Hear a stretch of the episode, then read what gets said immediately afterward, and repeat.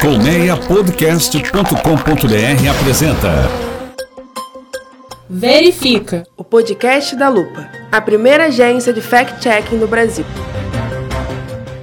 Olá, bom dia, boa tarde, boa noite ou boa madrugada para você que chegou agora ao Verifica. Este é o quarto episódio do primeiro podcast sobre desinformação e checagem de fatos em português. O Verifica, como você já sabe, é o podcast da agência Lupa.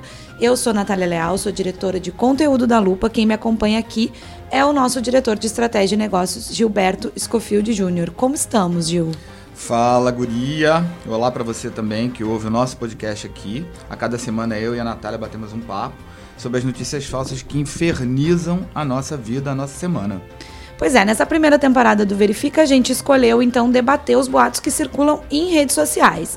E hoje vamos falar de dois assuntos aí bem importantes para o atual governo federal que voltaram ao debate público principalmente durante a campanha eleitoral de 2018. Quais são eles, Gilberto?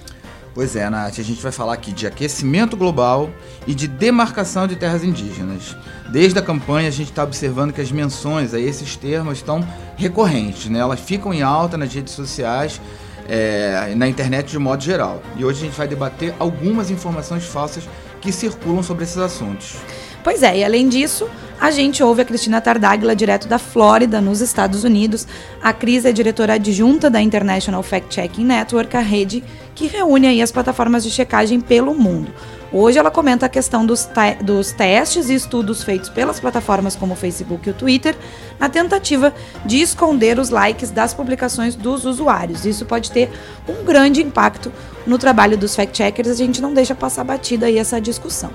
Legal. No nosso quadro também sobre boatos envolvendo a área de saúde, né, que é bem massacrada aí por desinformação, a gente vai falar aí sobre um tema delicado, mas é muito importante, né? Afinal de contas, a gente está no setembro amarelo, é a quantidade de publicações com informações falsas sobre suicídio só faz crescer nas redes sociais. Né? Isso não é uma brincadeira, é um assunto sério, é um, é uma, é um problema muito sério, né? de saúde mental. E a gente precisa falar sobre isso, a gente precisa discutir isso. Né? A nossa repórter Natália Afonso esclarece o que é verdadeiro e o que é falso sobre o assunto. Então, seja bem-vindo, seja bem-vinda, fica com a gente, que o Verifica está começando agora.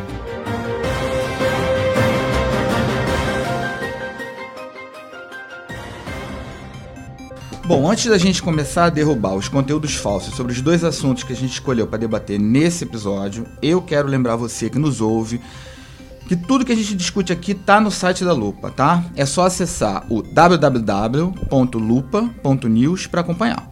Se você ficar com dúvida, estiver confuso sobre as imagens que a gente está descrevendo aqui, né? Afinal de contas, a gente descreveu uma imagem, é, pode ficar sei lá, incompleto, pode ficar difícil de compreender, mas você vai lá na nossa página e você confere do que, que a gente está falando também, tá? Bom, Nath, os nossos temas principais de hoje são aquecimento global e demarcação de terras indígenas. O que, que chamou a atenção da nossa redação sobre isso nos últimos dias? Pois é, Gil, as discussões que envolvem aí terras indígenas, elas são seculares, né? Fazem parte da história e da cultura do Brasil. E elas também atravessam os tempos e a gente observa então que desde a campanha eleitoral do ano passado, esse tema ganhou mais espaço no debate público, muito por conta da agenda proposta pelo atual governo, né, o governo Bolsonaro, a respeito disso. Nos últimos meses e até nos últimos anos, a gente pode dizer, questões sobre a FUNAI, sobre os direitos dos povos indígenas, até sobre a própria cultura indígena, têm aparecido bastante nas redes sociais e, é claro, cercadas de muita desinformação. Pois é, Nath, a demarcação de terras indígenas, especialmente, é um tema bastante importante para o atual governo, né? Esse assunto tem sido alvo de desinformação, não é não? É isso mesmo, Gilberto. A gente identificou uma dessas desinformações aí muito recentemente. Era uma publicação que afirmava que a FUNAI, a Fundação Nacional do Índio, tinha identificado 36 contratos de venda de terras indígenas, o que é ilegal aí o que está determinado na lei brasileira que não pode ser feito, né? Essa publicação, ela também dizia que a descoberta tinha sido feita depois que a Funai tinha sido, abre aspas, reestruturada por Bolsonaro. Mas vem cá, isso é falso, né? Sim, é falso e é bem falso, tá? É uma informação antiga que foi retirada de contexto, como várias informações que a gente já descreveu aqui, isso que a gente tá só no nosso quarto episódio, É né, dessa tática temporada. Manjada, é. Pois é, vamos lá então para a gente esclarecer o que, que aconteceu. Em 2012, uma operação identificou de fato que havia negociações desse tipo, essas 36 ah, negociações de terras indígenas, né? Mas veja bem, foi em 2012 e não nesse ano. Então, não foi essa FUNAI aí reestruturada por Bolsonaro, como diz a publicação, mas sim a FUNAI que atuava no então governo Dilma Rousseff. É, é é engraçado, quer dizer, não é engraçado, é trágico, na verdade, a gente observar essa história, das, essa estratégia de você usar uma informação verdadeira, antiga, para validar um determinado discurso, né? E nesse caso o que se vê é uma distorção. Pois é, Gil, se pega uma ação importante aí, que é a identificação de uma operação ilegal, e se atribui ao atual governo numa tentativa de validar essa política que Não. se desenvolve agora, né? Então é fundamental a gente reforçar aqui o que, que aconteceu de fato nessa história.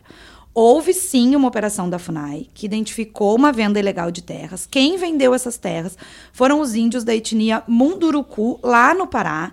Isso aconteceu em 2012. Depois que a FUNAI identificou essa operação ilegal, os contratos foram considerados nulos, ou seja, as vendas não foram efetivadas. Mas, mais uma vez, isso ocorreu em 2012 e não em 2019, tá? Muito bem, Guria.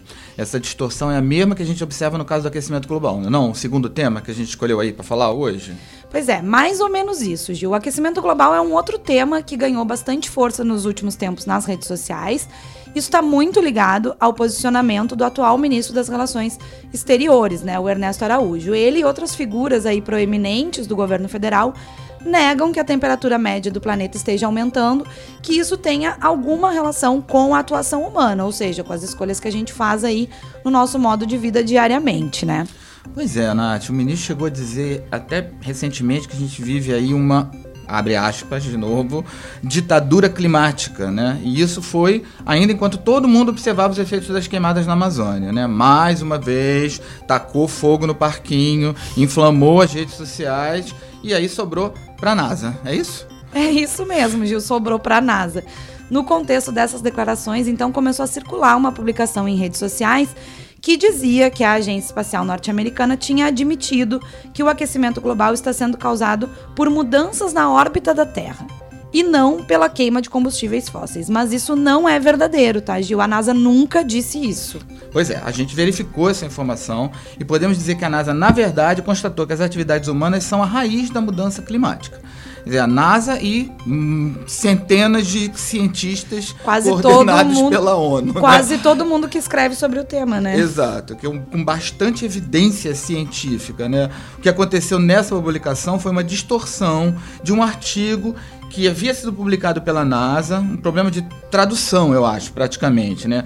Nesse artigo a NASA afirma que as mudanças na órbita da Terra têm influência no aquecimento global, mas ela não diz que são a única causa, como o post tenta afirmar e difundir, né? Exatamente. Pra gente então resumir e não confundir quem tá nos ouvindo, porque se trata de um artigo científico aí cheio de detalhes e informações que seria bem complicado pra gente É. descrever aqui. Então, mérito. mais uma vez, vamos lá, acessa www.lupa.news, tá tudo lá. ah, bem explicadinho, mas vamos fazer um resumo aqui. A NASA, então, relacionou uma teoria climática de 1920 com o aquecimento global, tá? Essa teoria, ela fala sobre ciclos de mudanças na órbita da Terra e a influência que essas mudanças têm, então, no aumento da temperatura. Então, isso existe de fato, né? Uma influência das mudanças na órbita da Terra. Mas isso não exclui o impacto da ação humana no aumento da temperatura. Pois é, a NASA inclusive admite que há muitas evidências científicas de que a forma como a gente vive atualmente influencia bastante o aquecimento global. Essa coisa de você sair consumindo feito um desesperado, né? Não há planeta que aguente tanto consumo. A agência americana fala no mesmo artigo mencionado pela publicação sobre a quantidade de dióxido de carbono na atmosfera, por exemplo. Isso é um produto que vem da queima de combustível fóssil, basicamente ação humana, né? E que tem muito impacto no aumento da temperatura. Pois é, Gil, a NASA nunca admitiu que só as mudanças na órbita da Terra fazem a temperatura do planeta aumentar. Na verdade, elas influenciam, mas tem outros fatores. A ação humana é parte importantíssima disso. Então a gente não pode cair nesse discurso aí de que a gente não tá fazendo nada de errado, tá? Porque para parar o aquecimento global é uma responsabilidade de todo mundo, né? Pois é, exatamente, Guria. Então a gente está esclarecendo aqui duas publicações falsas que circulam em redes sociais sobre demarcação de terras indígenas e aquecimento global. Se você que está nos ouvindo ficou com alguma dúvida, pode conferir tudo lá no nosso site no www.lupa.news. E pode também conferir mais informações sobre esses e outros temas nas nossas redes sociais. A gente está no Facebook, no Twitter e no Instagram. É só procurar por Agência Lupa. Bom, esclarecidas essas informações, vamos mudar um pouquinho a nossa conversa. As plataformas, né, Gil, como o Facebook e o Twitter, estão estudando esconder os likes, né? E o Instagram já está fazendo isso, ao menos nos aplicativos de celular. Pois é, Nath. Mas essa falta de likes pode impactar o trabalho dos fact-checkers, né? Nos checadores. E quem nos fala sobre isso é a Cristina Tardáguila, fundadora da Lupa, diretora adjunta da IFCN, a rede que reúne as plataformas de checagem de todo mundo. A Cris fala com a gente direto dos Estados Unidos. Diz aí, Chris! Oi, Gil. Oi, Nath. Hoje o assunto é sobre o mundo pós-likes. Ou seja, essa onda de debate que a gente tem ouvido falar de simplesmente omitir nas plataformas, nas redes sociais, aquele númerozinho que indica quantas curtidas um post, seja ele uma foto, uma imagem, um texto ou um vídeo, tiveram, né? Isso tem sido um auê aqui nos Estados Unidos tem sido uma moda falar desse assunto. A gente sabe que desde julho o Instagram removeu essa informação em sete países, o Brasil entre eles. E que isso, a princípio, tem como objetivo, assim, numa leitura superficial, atacar essa indústria que virou essa coisa de comprar likes, né, e fazer com que novos influenciadores digitais surjam por aí.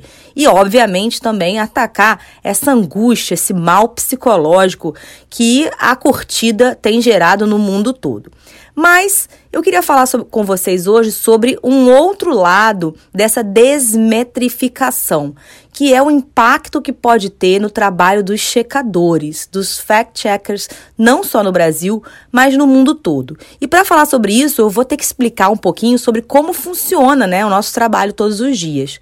É importantíssimo saber que Diariamente, nas é, plataformas de checagem, chegam dezenas, talvez centenas de postagens com, é, com a informação que supostamente é falsa.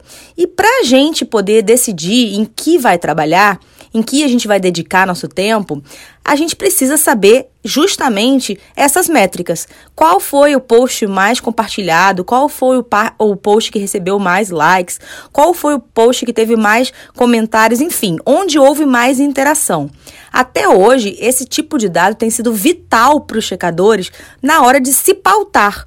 Ou seja, naquele mar de desinformação que as pessoas nos solicitam para checar, qual é a, efetivamente a postagem que merece nossa atenção. E no momento em que as plataformas decidem suspender é, ou pelo menos omitir publicamente esse dado, é muito importante que as plataformas conversem com os checadores, de novo, não só do Brasil, mas no mundo inteiro, para entender como é que fica então o trabalho dos fact-checkers. Como é que nós, checadores, vamos passar a escolher, né, ou a decidir e saber qual é o post que está viralizando, se nós não vamos ter mais esse dado, esses dados, né?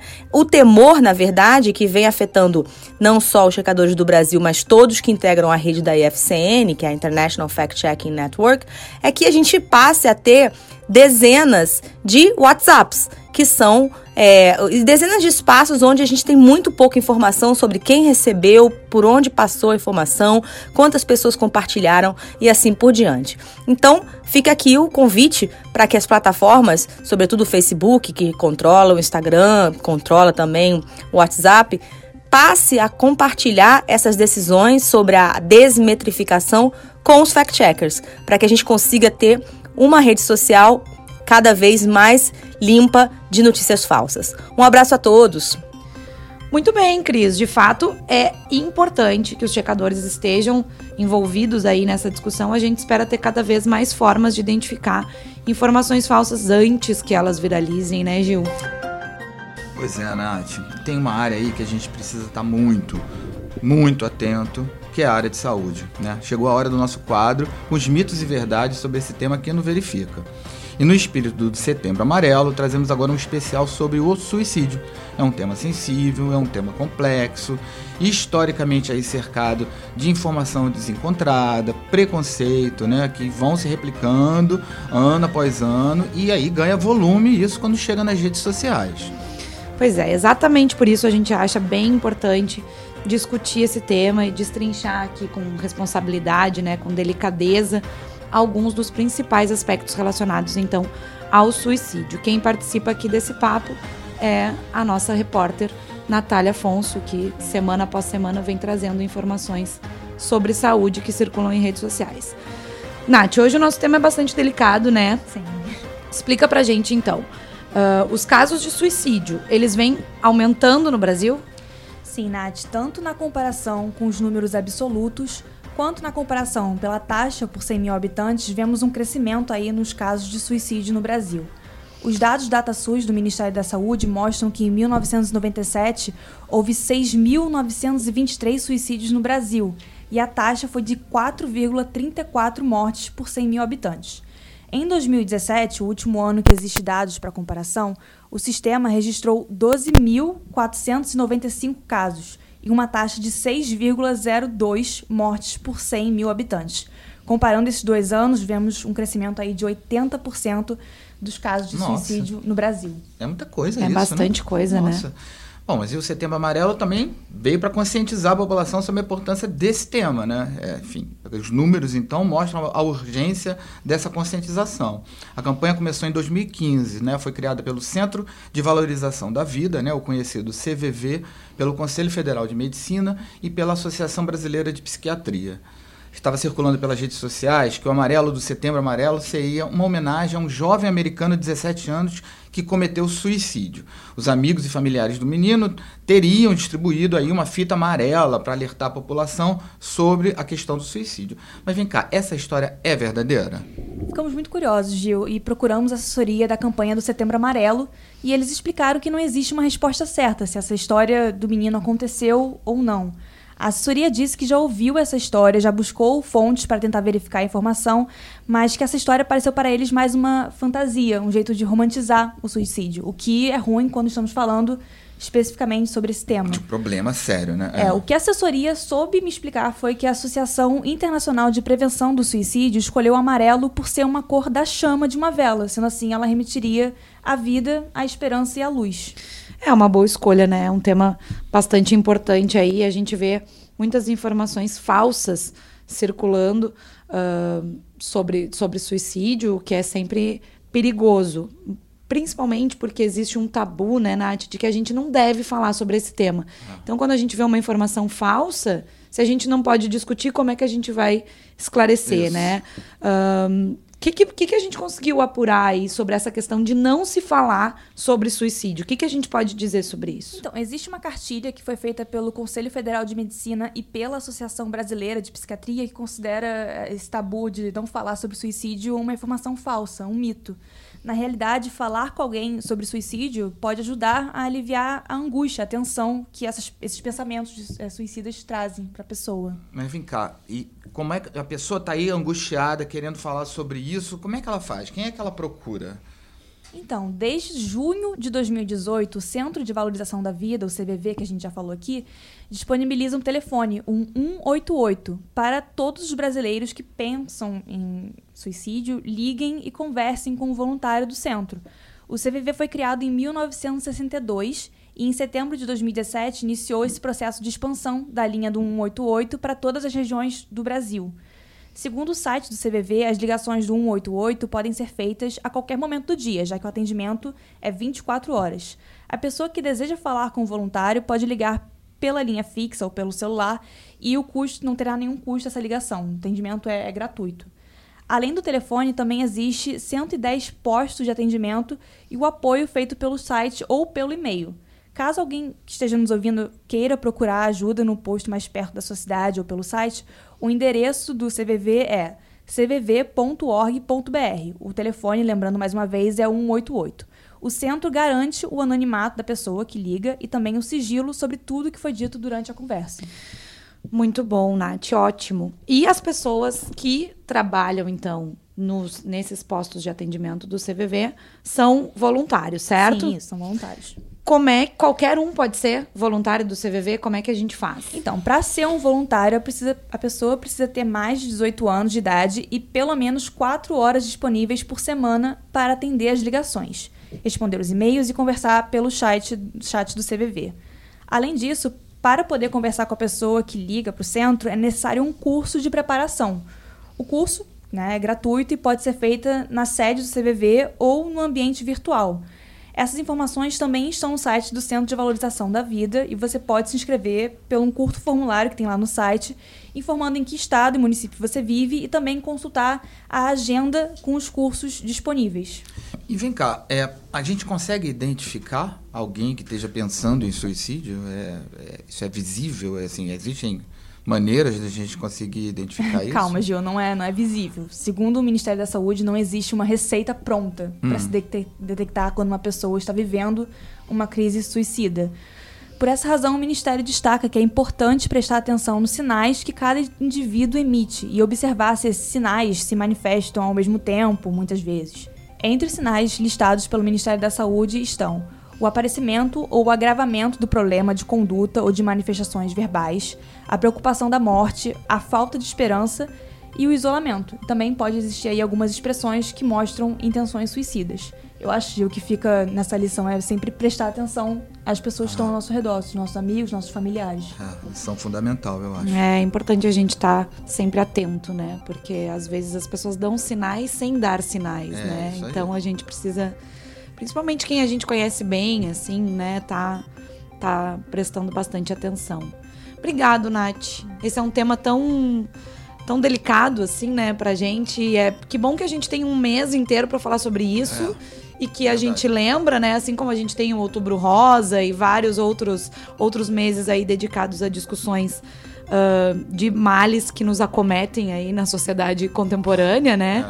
E a questão da saúde mental é muito grave, né? A gente É vive aí exposto a tanta informação o tempo inteiro, né?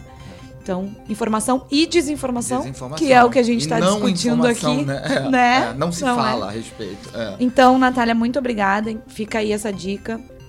Se você observar algum comportamento nos seus amigos, nas suas pessoas próximas, senta, conversa, liga pro CVV, né? E quem puder ser voluntário dessa, dessa iniciativa aí que é tão importante, vai lá no site cvv.org.br e se cadastra para fazer essa ação fundamental. É isso? Por hoje é isso? É isso, guria. Luxo. Você encontra todas as informações que a gente discutiu no nosso quarto episódio, que está encerrando agora, lá no site da Lupa, www.lupa.news. Procura a gente no Facebook, Agência Lupa, no Twitter, arroba Agência Lupa, e no Instagram, arroba Agência Lupa. A gente espera vocês. Tragam sugestões, continuem denunciando os posts que vocês considerarem que tiverem algum nível de desinformação no Facebook, em redes sociais e qualquer comentário, sugestão, lupa@lupa.news. O Verifica tem produção de conteúdo da Agência Lupa e o roteiro e a edição são do Colmeia Podcast. Até o nosso próximo encontro, na próxima quarta-feira. Beijo, tchau. É isso aí. Boa semana pra todo mundo, tá? Tchau. Verifica. O podcast da Lupa, a primeira agência de fact-checking do Brasil. Uma produção colmeiapodcast.com.br. Colmeia Podcast, o rádio do seu tempo.